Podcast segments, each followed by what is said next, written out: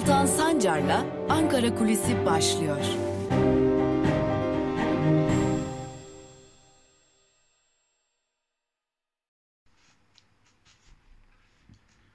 Merhabalar sevgili Özgürüz Radyo dinleyicileri ve YouTube hesabımızın sevgili izleyicileri. Haftanın son gününde Özgürüz Radyo'da Ankara Kulisi ile bir kez daha karşınızdayız. Bugünkü programımızın başlığı O yasa buraya gelecek. Neden bu başlığı seçtik?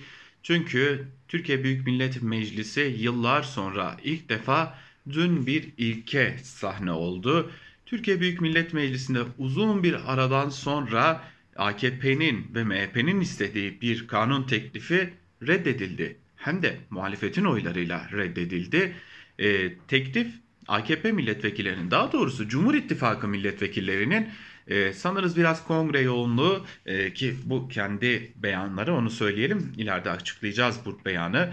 E, biraz da rehavetiyle mecliste muhalefet milletvekillerinin hazırlıklı olmasıyla bir anda hiç beklenmedik bir sonuca yol açtı ve muhalefet milletvekilleri özellikle İçişleri Bakanı Süleyman Soylu'nun çok istediği belirtilen e, bir yasa tasarısı, güvenlik soruşturması ve arşiv e, tek, ta, ta, taraması diyelim teklifi Türkiye Büyük Millet Meclisi'ne muhalefetin oylarıyla reddedilmişti geçtiğimiz gün.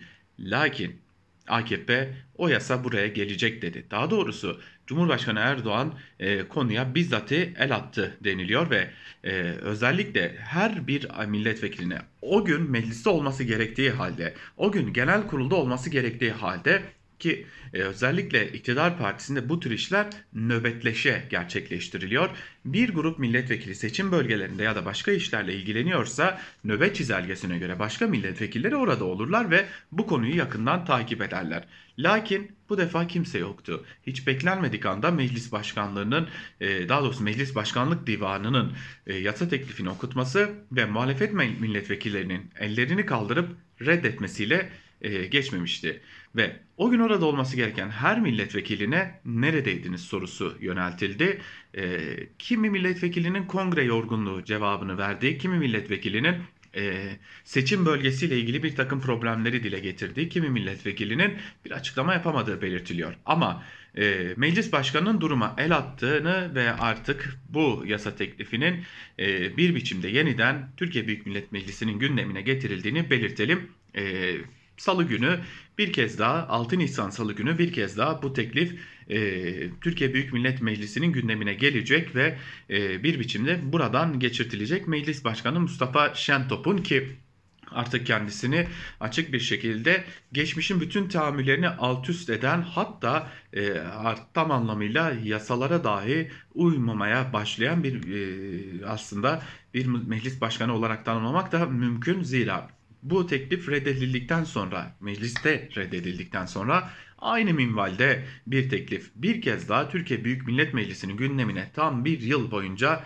gelemezdi ama geldi. E, usulde esasda bir takım e, eksiklikler olduğu belirtilerek bu yeniden Türkiye Büyük Millet Meclisi'nin gündemine sokuldu. Bu arada CHP e, her zaman olduğu gibi bir mahkeme yolunu seçti. Mahkemeye gidecek. Peki bu kanun teklifi neden önemli? Bu kanun teklifini ısrarla neden geçirmek istiyor ki? Bu kanun teklifi iki defa e, Anayasa Mahkemesi'nden dönmüş bir teklif ve e, buna ek olarak e, şunu biliyoruz ki muhalefetin e, büyük tepkisini çeken bir teklif ama geçirilecek gibi görünüyor. Bu teklifin özellikle kamuda kadrolaşmada kolaylık sağlaması bekleniyor. Çünkü mecliste e, gönderilen bu teklifte yer alan maddeler dikkat çekici. Örneğin arşiv taramasının ve güvenlik soruşturmasının statü veya çalıştırma şekline bağlı olmaksızın ilk defa veya yeniden memuriyete yahut kamu görevine atanacaklar hakkında yapılması isteniyor. Neticesinde hani bu araştırmaların neticesinde elde edecek verilerin değerlendirilmesi de ilgili kurum ve kuruluştaki en üst amirin görevlendireceği 3 kişiden e, oluşan bir e, değerlendirme komisyonundan geçecek. Yani e, bir OHAL komisyonu benzeri bir komisyon e, elde edilen verileri inceleyecek ve diyecek ki şu kişi kamuda görev yapabilir, şu kişi kamuda görev yapamaz. Hatta kişinin istihbari faaliyetlere konu olmayan kendisiyle ilgili kişisel verileri hakkında bilgilendirilmesiyle bu verilere erişmesine bunların düzeltilmesi ve silinmesi taleplerine ilişkin tedbirlerin alınması araştırma ve soruşturmaya esas alınan kişisel verilerin doğru ve güncel olması da e, gözetilecek. En azından bu kibarlığı yapıyorlar ama e, artık şunu biliyoruz ki mecliste e, meclis tahammüllerinin dışında e, bir yıl daha gündeme gelmemesi gereken bu yasa e, o yasa buraya gelecek denildiği için Cumhur İttifakı tarafından e, bir kez daha Türkiye Büyük Millet Meclisi'ne e, getirilecek ve e, bir biçimde bu oylanacak. E, tabii dün e, hem HDP hem İyi Parti hem de CHP Grup Başkan Vekilleri e, ayrı ayrı onar dakika arayla Türkiye Büyük Millet Meclisi'nde bu bir ilktir açıklaması yapmıştı. Uzun süreden sonra bu bir ilktir açıklaması yapmıştı. Lakin fazla da dirayet gösteremediler. Ellerinden de bir şey gelmiyordu sanırız. E, ve bu nedenle de e, o teklif o yasa buraya gelecek denilen AKP'nin teklifi yeniden gündeme gelecek.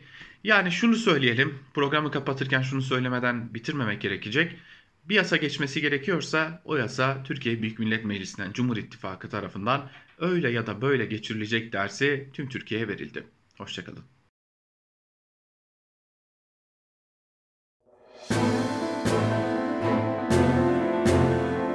Altan Sancar'la Türkiye basınında bugün başlıyor. Türkiye basınında bugün programımızdan merhabalar sevgili Özgürüz Radyo dinleyicileri. Haftanın son gününde son program ile sizlerleyiz. Tabii yine her zaman olduğu gibi gazete manşetleri ve günün öne çıkan yorumlarıyla sizlerle olacağız. Şöyle yapalım, gazete manşetleriyle başlayalım. Şöyle hızlıca bugün gazeteler hangi manşetlerle çıktılar, gündemlerinde neler var göz atalım. Hemen ardından da günün öne çıkan köşe yazılarına bir bakalım. İlk gazetemiz Cumhuriyet. Cumhuriyet gazetesinin manşetinde Türk Silahlı Kuvvetleri'nin Hoca Efendisi sözleri yer alıyor. Ayrıntılar ise şöyle.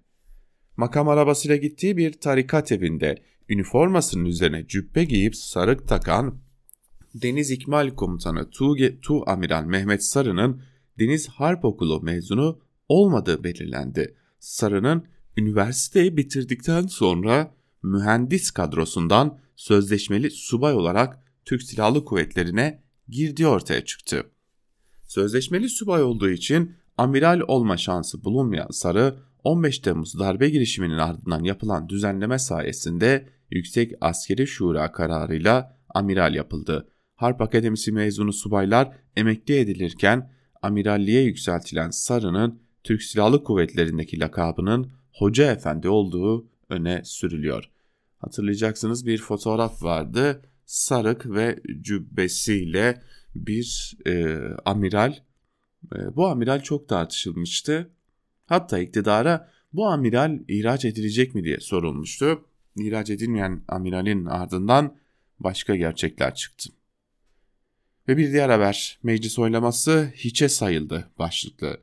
Kamuda güvenlik soruşturması öngören teklif Türkiye Büyük Millet Meclisi Genel Kurulu'nda muhalefetin oylarıyla reddedilince mecliste hareketli saatler yaşandı. İktidar kanadı teklifin yeniden görüşülmesi için bir girişimde bulundu. Meclis Başkanı Şentop başkanlık divanını topladı. Muhalefet toplantıya sert tepki gösterdi. İş düzeye göre teklifin getirilemeyeceğini belirten CHP'li Özgür Özel, yaşananları mızıkçılık diye niteledi. Özel'i pişman ederim diye tehdit eden Şentop oylamada yanlışlık olduğunu söyledi. Teklif önümüzdeki hafta genel kurula gelecek deniliyor haberde. Mustafa Şentop bu dönem pratiğiyle e, çok dikkat çekici bir şekilde kendi adından önümüzdeki yıllarda bahsettirecek. Buna hiç şüphe yok. Cumhuriyet gazetesini noktalayalım ve geçelim Bir Gün gazetesine. Şahsımın meclisinde son perde sözüyle çıkmış bugün bir gün. Aslında aynı konu e, ama bu konu gerçekten önemli. E, AKP iktidarı ben istersem o meclisten istediğimi geçiririm zaten bir önemi de yok dedi dün. Hepimize bunu söyledi. Bu konu gerçekten uzunca bir süre konuşulmalı ve tartışılmalı. Bakalım Bir Gün Gazetesi ne diyor haberde? Son olay sarayın emrine girmiş ve yetkisiz kılınmış meclisin kalan itibarını da yerle bir etti. İktidar tarafından işi boşaltılan, kapısına kilit vurulan e, meclise muhalefet partilerinin anlam katma girişimi beyhude bir çabadır. Dün itibariyle bir kez daha kanıtlandı ki meclis İslamcı faşizan bir iktidarın gösteri alanıdır diyor Bir Gün gazetesi. Ve bir diğer haber yine Bir Gün gazetesinden milyonları yardıma muhtaç hale getirdiler. Aile, Çalışma ve Sosyal Hizmetler Bakanlığı'nın faaliyet raporu ülkedeki yoksullaşmayı ve ekonomik bunalımı bir kez daha gözler önüne serdi. Verilere göre salgınla birlikte daha da derinleşen ekonomik krizin altında ezilen 6 milyon 630 bin 682 hane sosyal yardımlardan yararlandı. Yardım alan hane sayısı bir yılda %101 arttı denilmiş haberde. Bu da AKP'nin bir diğer Türkiye'si. Şöyle kısaca haberleri aktaralım sizlere. E, cinsiyet eşitsizliği zirvede başlıklı bir haber. İstanbul Sözleşmesi'nin feshedilmesine karşı kadınlar Aydın, İzmir, İstanbul ve Ankara başta olmak üzere pek çok yerde alanlara çıktı. Kadın avukatlar Çağlayan Adliyesi'ndeki eylemde biz hayır dediğim, dediğimiz andan itibaren kaybettiniz dedi. Bu arada Türkiye Cinsiyet Eşitsizliği Endeksinde 133. sıraya geriledi. Tarihi divanhane yok edildi. İstanbul Kasım, Kasımpaşa'daki tarihi divanhane eski karakol binası tüm çabalara rağmen kurtarılamadı. İstanbul Büyükşehir Belediyesi'nin yıkım kararını 12 Mart'ta yargı sürecine taşımasına rağmen bina önceki gece iş makineleriyle yerle bir edildi. Kanal yolunda rant oyunu. Bilim insanlarının felaket olarak nitelediği Kanal İstanbul'un onaylanan çevre düzenleme planlarını meclis gündemine taşıyan CHP milletvekili Aydoğan, Kanal İstanbul'un birilerini ihya etme ve İstanbul'u parsel parsel satma operasyonu olduğunu belirtti. Aydoğan, beton, beton kanal projesi güzergahında 40 milyon metrekare arazi son birkaç yıl içinde el değiştirdi denilmiş. Bu cümleyi tekrarlamak istiyorum. Beton kanal projesi güzergahında 40 milyon metrekare arazi son birkaç yıl içinde el değiştirdi. İşte bu, bu cümle AKP iktidarının neden Kanal İstanbul'u yapma ısrarında bu kadar e, direttiğini de e, açıklayan bir cümle. Evrensel Gazetesi de az önce aktardığımız gibi meclisin artık hiçbir anlamının kalmamasını manşetine taşımış. Meclis oylaması İstanbul seçimine döndü e, manşetiyle çıkmış ve e, haberin bir bölümü şöyle. CHP meclisi hiçe sayan, kendi grubunu yok sayan anlayış şimdi de meclis işleyişine darbe yapmak için akıl almaz işlere karışmış durumda derken HDP maçı kurallarına göre oynadık şimdi atılan golü iptal etmeye çalışıyorlar. Bunu yapana mızıkçı derler ifadesini kullandı. İyi Parti ise önce anayasa şimdi iş tüzük yok sayılıyor diyerek tepki göstermiş. E, bu durumda elimizde ne kalıyor diye baktığımızda yani meclisi de elimizden aldıklarında artık elimizde ne kalıyor diye baktıklarımızda hiçbir şey kalmadı. Ülkede tutunulabilecek meclis adına hiçbir şey kalmamış oldu.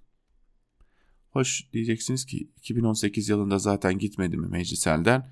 E, tabii resmen gitti ama e, hala e, aslında resmiyette bir meclis var. Fakat fiil, fiiliyatta onun adı meclis değil. Yeni Yaşam gazetesine bakalım. Adalet feryadını hastanelik ettiler manşetiyle çıkmış Yeni Yaşam. AKP'li vekil İbrahim Halil Yıldız'ın korumaları ve yakınlarının iş yeri ve hastane saldırılarında eşini ve iki oğlunu yitiren Emine Şen Yaşar ve saldırılardan yaralı kurtulan oğlu Ferit Şen Yaşar'ın 25 gün önce Urfa Adliyesi'nin önünde başlattıkları adalet nöbetine dün polis yine müdahale etti.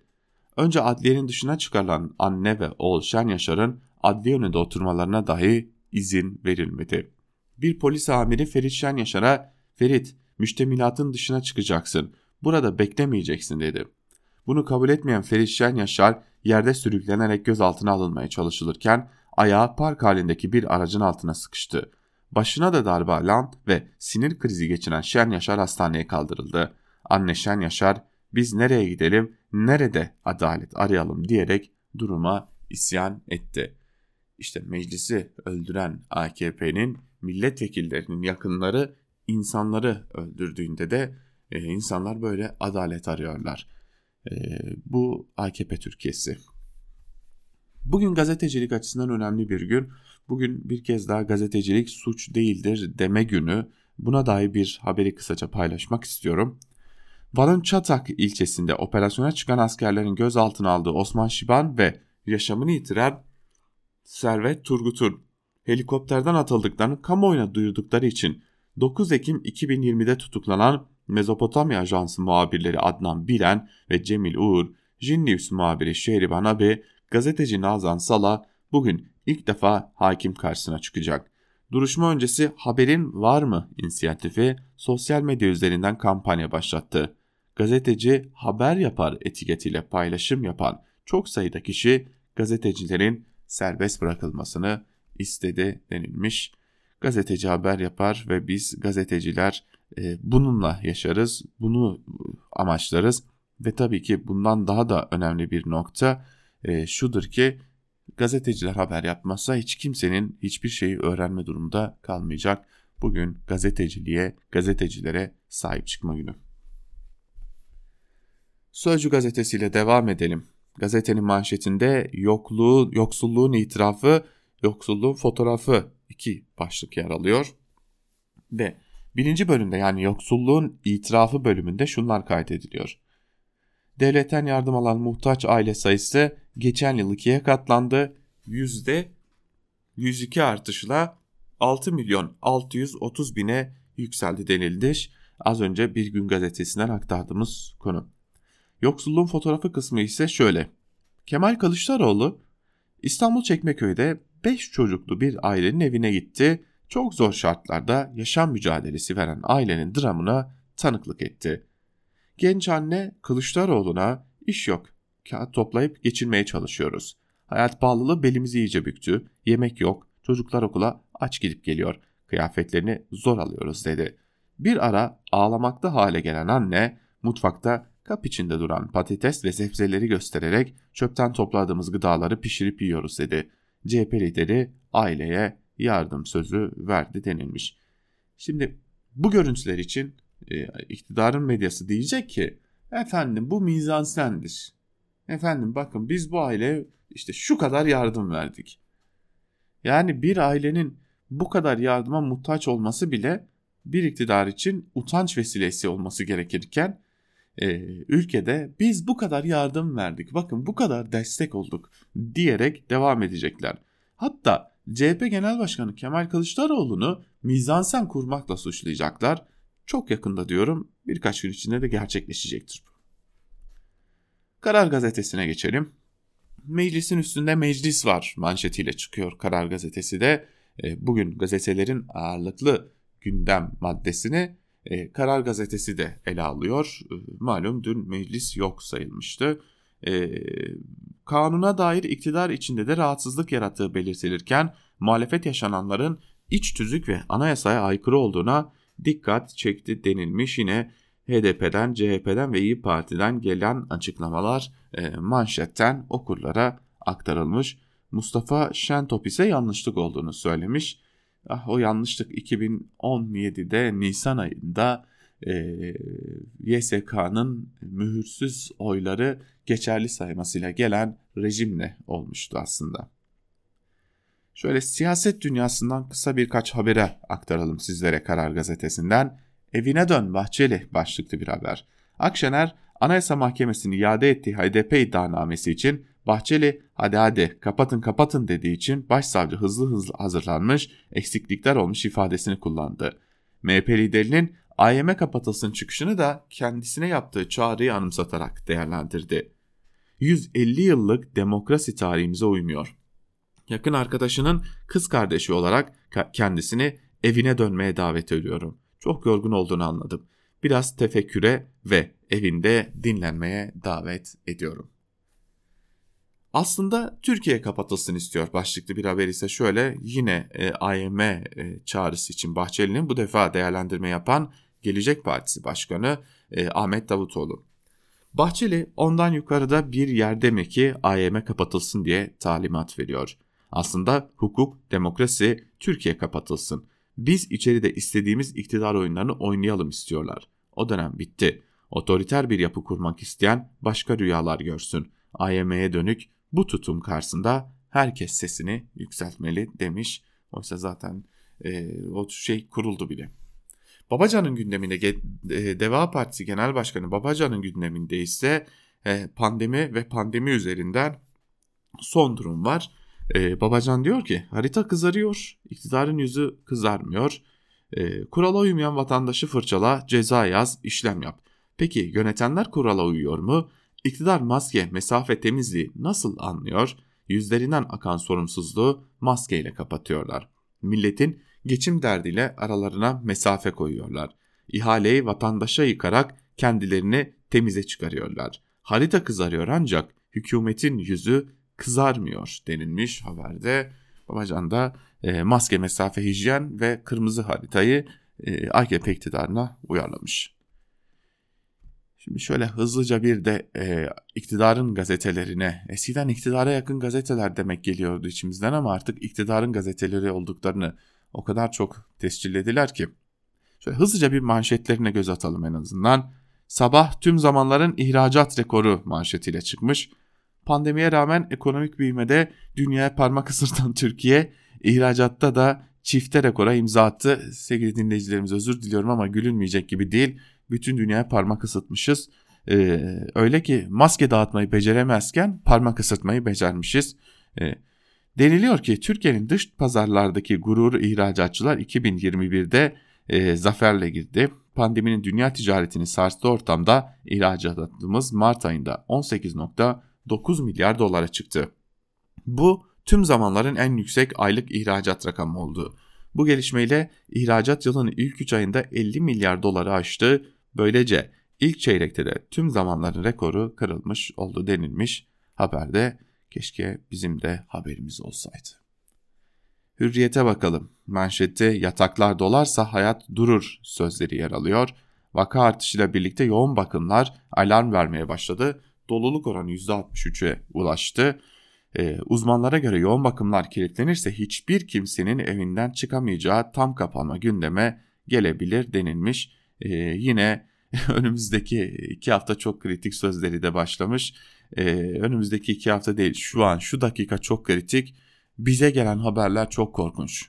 Bize gelen yoğun bakımda yatan çocukların olduğu şu okul ısrarı, şu okullar açık kalsın ısrarı özellikle Milliyetin Bakanlığı'nın e, daha doğrusu Erdoğan'ın okullar açık kalacak ısrarı yoğun bakımda yatan çocuklara sebep olmuş durumda. Çok açık bir şekilde söyleyelim. Ankara'da henüz okul öncesi eğitim düzeyinde iki çocuk şu an itibariyle yoğun bakımda yatıyorlar. Ve bu hastalığı gittikleri anaokulundan kreşten kaptılar. Ve buna ek olarak hamile kreş öğretmenleri mi dersiniz? E, gencecik kreş öğretmenleri mi dersiniz? Yoğun bakımda yatan anaokulu öğretmenleri mi dersiniz? Bunların ciddi bir bölümü artık gerçeklik bu gerçeklikte karşı karşıyayız. Ankara'da başka bir durum daha söyleyelim sizlere aktaralım. Kamu hizmetleri yarın bir gün durduğunda hiç kimse şaşırmasın. Çünkü belediyeler özellikle belediyelerde çok ciddi bir şekilde virüs yayılıyor ve yarın bir gün belediyeler kamu hizmeti veremeyecek duruma gelecekler. Gidin bakın belediyelerin birçoğunun e, biriminde çalışanlar evlerinde ya karantinada ya hastanede tedavi altında. AKP iktidarı yurttaşla alay ederken yurttaş hastanelerde evlerinde hastalığı atlatmaya çalışıyor.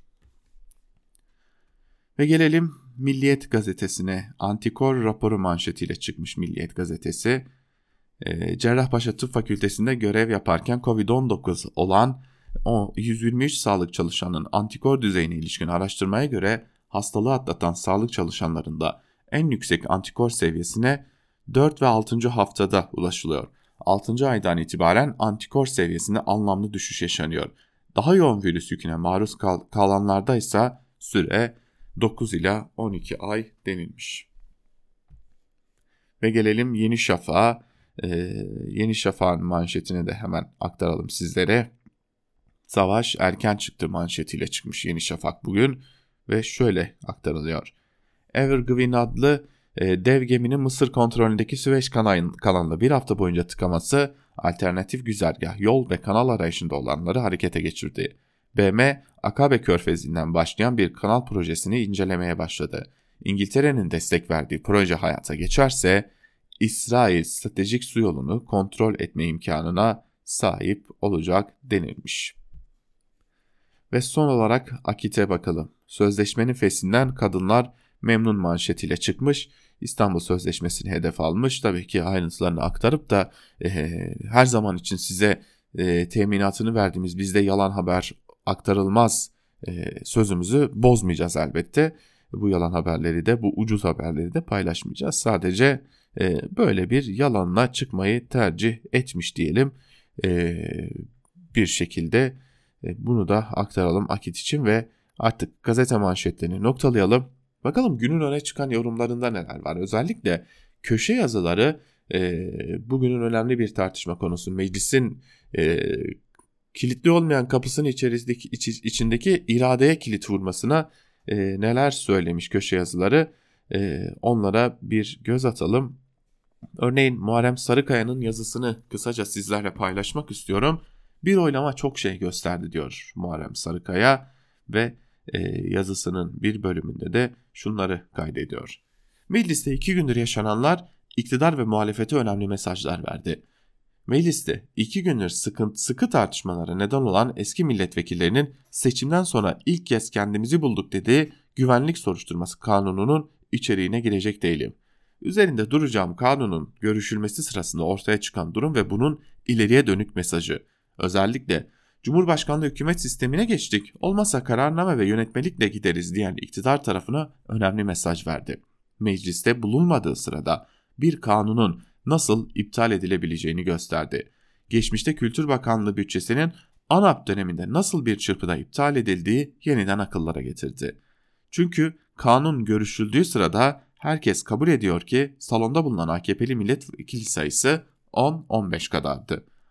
Meclise gelip genel kurul salonunda bizzat getirdikleri kanunun görüşmesini önemsememenin getirdiği yükü bir anda omuzlarında hissetmesini sağladı. Şurası da açık ki kanunu AKP açısından iki kişi kurtardı. Biri AKP grubunun olmazsa olmaz ismi haline gelen Kırıkkale Milletvekili Ramazan Can. Belki ilginç gelecek ama ikincisi de CHP Ankara Milletvekili Murat Emir. Can ilk adında itirazını stenografların duyacağı şekilde dile getirmiş, ısrarlı olmuş ve bunun tutanaklara girmesini sağlamış. CHP milletvekili Emir de çektiği görüntüde AKP milletvekili Can ile birlikte o an oturum başkanlığındaki AKP'li katip üyelerin itirazında kayda almış. Sonuçta kanundan yediği golü çıkarmaya kim yardımcı oldu derseniz dün AKP Grup Başkan Vekili Mustafa Elitaş'ın da kürsüdeki konuşması sırasında birkaç kez teşekkürünü iletti CHP milletvekili derim. Sonuçta bu iki durum AKP'nin kanunu tekrar görüşmek üzere önemli zemin oluşturdu. Aslında geçmişte bu noktaya gelmesi için de meclis oldukça önemli merhalelerden geçti. 60 Anayasası'nın 82'deki değişimiyle yeniden görüşmenin önü açıldı. Bunu sağlayan da o dönemin danışma meclisinin en aktif üyelerinden Nihat Erim idi diyor Muharrem Sarıkaya. Yani burada a, muhalefetin de e, bir takım suçların olduğunu biliyoruz ama yani eksiklikler olabilir eksiklikler olduğunu da biliyoruz. Zaten muhalefet milletvekilleri de yaptığımız görüşmelerde bunu dile getiriyorlardı ama e, burada esas noktayı kaçırmamak gerekiyor. Bir kanun teklifi geçmezse allem edip kallem edip tekrar geçirilebiliyor. Yani o kanun geçseydi bu kadarını konuşmayacaktık. Yine ortada eğer bir hukuksuzluk varsa o hukuksuzluğu konuşmayacaktık. Yanlışlık varsa yanlışlığı konuşmayacaktık. Ama o kanun geçmediği için bugün o yanlışlığı konuşuyoruz. Devam edelim e, köşe yazılarıyla devam edelim tekrar. E, birkaç köşe yazısını daha sizlerle paylaşmak istiyorum. E, ilk köşe yazısı Karar Gazetesi'nden Akif Pekin'in AKP'nin AHM sessizliği başlıklı e, ve bir bölümü şöyle. Hani Anayasa Mahkemesi yeni sisteme direniyordu? Ga- gayrimilli davranıyordu. Devlet ve millet düşmanlığının odağı olmuştu. Milli güvenlik meselesi haline gelmişti. Artık bir rejim sorunuydu. MHP yine anlayışlı. Başkası olsa sormaz mıydı? Lafa gelince mangalda kül bırakmıyordunuz, gereğini yapmaya gelince neredesiniz? Yıpratmada, hedefleştirmede, AYM düşmanlığını körüklemede geri kalmıyor. Cumhur İttifakı'nın önünde gidiyorlardı. AYM'yi kötülerken sesleri herkesten güç çıkıyordu. Ateşli AKP vokalistleri MHP lideri Bahçeli'nin hedefi ertelemeden kapatalım çağrısına şimdi destek vermiyor. Korodan çıt duyuyor musunuz? Ne zaman ki iş ciddiye bindi, iktidarın propaganda pandosu sessizliğe büründü. Düğün bizim oyna kızım deyimi hatırlatılırsa hakkı yeri değil mi? Kendi kampanyalarında ortadan kayboldular, yerlerinden kımıldamıyorlar. Gerçi Bahçeli'nin AYM'yi kapatma teklifi yeni değil. HDP'yi kapatma iddianamesinin oy birliğiyle iadesinden önce de bu fikirdeydi. Cumhurbaşkanlığı sistemini kamburlarından kurtarmak, eski sistemin artıklarını tasfiye etmek için kapatılması gerekiyordu. Bahçeli bunu daha önce de önermişti. Cumhurbaşkanı Erdoğan demokrasi ve hukuk reformları için mütabakatını sorduğunda da MHP aynı şartla olur vermişti. Cumhurbaşkanlığı hükümet sistemi ittifaklarının en büyük eseri ve reformuydu. Diğer reform bunu kökleştirmeyi amaçlamalıydı. Sistemin hızını, tıkır tıkır işleyişini aksatan ne engel varsa reformlarla temizlenmeliydi. AYM bu kapsama giriyor, sisteme zorluk çıkarıyordu hak arama adı altında hak, hukuk, demokrasi ve özgürlük kavramlarını istismar eden hain teröristlerin sığınağı olmuştu. Rahatsız ediyordu. Zaten bu gerekçeyle de beğenilmeyen kararlarına uyulmuyordu.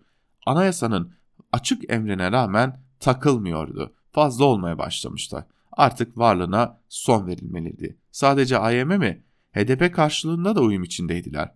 MDP'ye karşı tepki ve nefreti büyütmede AKP sözcüleri ve medyasının başı çekmediğini kim söyleyebilir? MHP'nin AYM'yi, HDP'yi de kapatmak için bastırması bu sürecin doğal sonucu. Fakat ortağı AYM'yi kapatmakta isteksiz de HDP'yi kapatmaya çok mu istekli görünüyor? Madem altından kalkmakta gönülsüz davranacaktın, kendi kendine bu baskıyı niye kurdun, düğün senin niye oynamıyorsun demezler mi diye de sormuş Akif Bekir. İhsan Çaralan'ın Evrensel Gazetesi'ndeki hemen aynı konuya konuyla ilgili yazısını aktaralım. Dün HDP bugün AYM kapatılmalı diyen Bahçeli şimdi de meclis kapatılmalı demez mi diye soruyor İhsan Çaralan. Yazısının bir bölümü şöyle. Bahçeli AYM kararına karşı AYM'nin kapatılmasını gündeme getirirken MHP hukuk ve seçim işlerinden sorumlu Genel Başkan Yardımcısı Fethi Yıldız, Cumhuriyete yaptığı açıklamada usul eksikliği önemli bir şey değildir. Bu davanın reddi demek değildir. Hukuki bir işlemdir. Ortada büyütülecek bir şey yoktur diyerek Genel Başkanı Bahçeli ile karşı karşıya gelmiştir. Bahçeli'nin sözleri üzerine AKP Genel Başkan Yardımcısı Samir Altunkayrak'tan da Twitter'dan yaptığı paylaşımda bu kadar celallenmeye gerek yok demeye gelen verilen kararlara ilişkin eleştiriler hukuk çerçevesinde kalmalı açıklaması geldi. 31 Mart günü AYM'nin HDP'nin kapatılmasını amaçlayan iddianameyi reddetmesiyle bitmedi. AYM'nin daha önce iki kez verdiği iptal kararına rağmen AKP'nin 5. kez meclise getirdiği güvenlik soruşturması muhalefet milletvekillerinin oylarıyla reddedildi. Eğer içinde geçilen e, sürecin özellikleri olmasa her mecliste böyle şeyler olur denilip geçilecekti. Ancak AYM'nin olağan sayılacak bir uygulamasının bile iktidarın küçük ama etkili ortağı MHP'nin genel başkanı tarafından Anayasa Mahkemesi'nin de kapanması gerekir artık dediği AKP'nin çok önem verdiği bir teklifte mecliste AKP MHP çoğunluğunun sahip çıkmaması, CHP, İyi Parti HDP'nin uzun yıllardır ilk kez mecliste AKP MHP ortaklığının istemediği bir kararı çıkarmış olması meclise ayar verme sürecinin tıkanmaya başladığını işareti olarak görülmesi gerçeğe en yakın değerlendirme olacaktır diyor İhsan Çaralan ve e, bu konudaki değerlendirmelerini aktarıyor. Tabi meclis kapatılır mı kapatılmaz mı bilmiyoruz ama e, meclisin zaten bir işlevi olmadığını çok açık bir şekilde görüyoruz. Ekonomiye dair bir yazıyla devam edelim. Karar Gazetesi'nden İbrahim Kahveci kaleme almış. Kahveci yazısının başlığında Afrika pazarını neden kaybediyoruz diye soruyor ve e, çok kısa bir bölümünü aktarmak istiyorum. Şunları söylüyor. İstanbul Ticaret Odası İTO Mart ayı fiyat endekslerini açıkladı. Ortaya yine maliyet baskısı çıkıyor. Bu ne demek? Önümüzdeki dönemde kimse enflasyonda bir iyileşme beklemesin. O zaman faiz indirimi de artık zor. İşimiz gerçekten zor. hele Merkez Bankası'nın daha zor. Güveni de kaybettik, istikrarı da. Şimdi fatura ödeme zamanı demiş İbrahim Kahveci.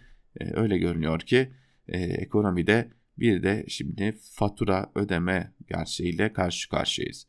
Ve son bir ekonomi yazısıyla bitirelim. Yalçın Karatepe'nin yazısının çok kısa bir bölümünü aktarmak istiyorum.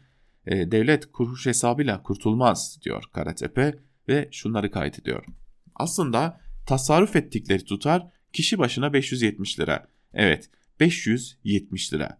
Bu da 1.3 milyon çalışanın kısa çalışma ödeneği kapsamından çıkarılıp ücretsiz izin kapsamına alınması durumunda aylık 740 milyon lira tasarrufa denk gelir. Salgın döneminde zor koşullarda hayatta kalmaya çalışan insanların cebine 570 lira daha az para koymak dünyanın 13. büyük ekonomisine yakışıyor mu? Bu ülke bu kadar mı çaresiz? Aylık toplam 740 milyon liranın dolar karşılığı 90 milyon dolar eder.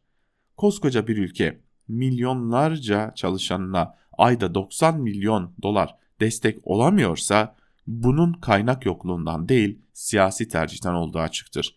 Eğer tasarruf etmek istiyorlarsa kamu özel işbirliğiyle yapılan ve her yıl milyarlarca dolar garanti ödemesi yapılan projeleri gözden geçirmeleri gerekir. Zor koşullarda hayatta kalmaya çalışan vatandaşın cebinden 570 lira alarak değil demiş Yalçın Karatepe'de. Ve bizler de artık Yalçın Karatepe'nin bu yazısıyla noktalamış olalım bugünlükte programımızı. Ve bu arada hatırlatalım bugün Özgürüz Radyo'da bilanço günü genel yayın yönetmenimiz Can Dündar ile birlikte bugün saat 18'de hem Özgürüz Radyo'da hem de YouTube hesabımızda sizlerle olacağız. Bizden ayrılmayın. Hoşçakalın.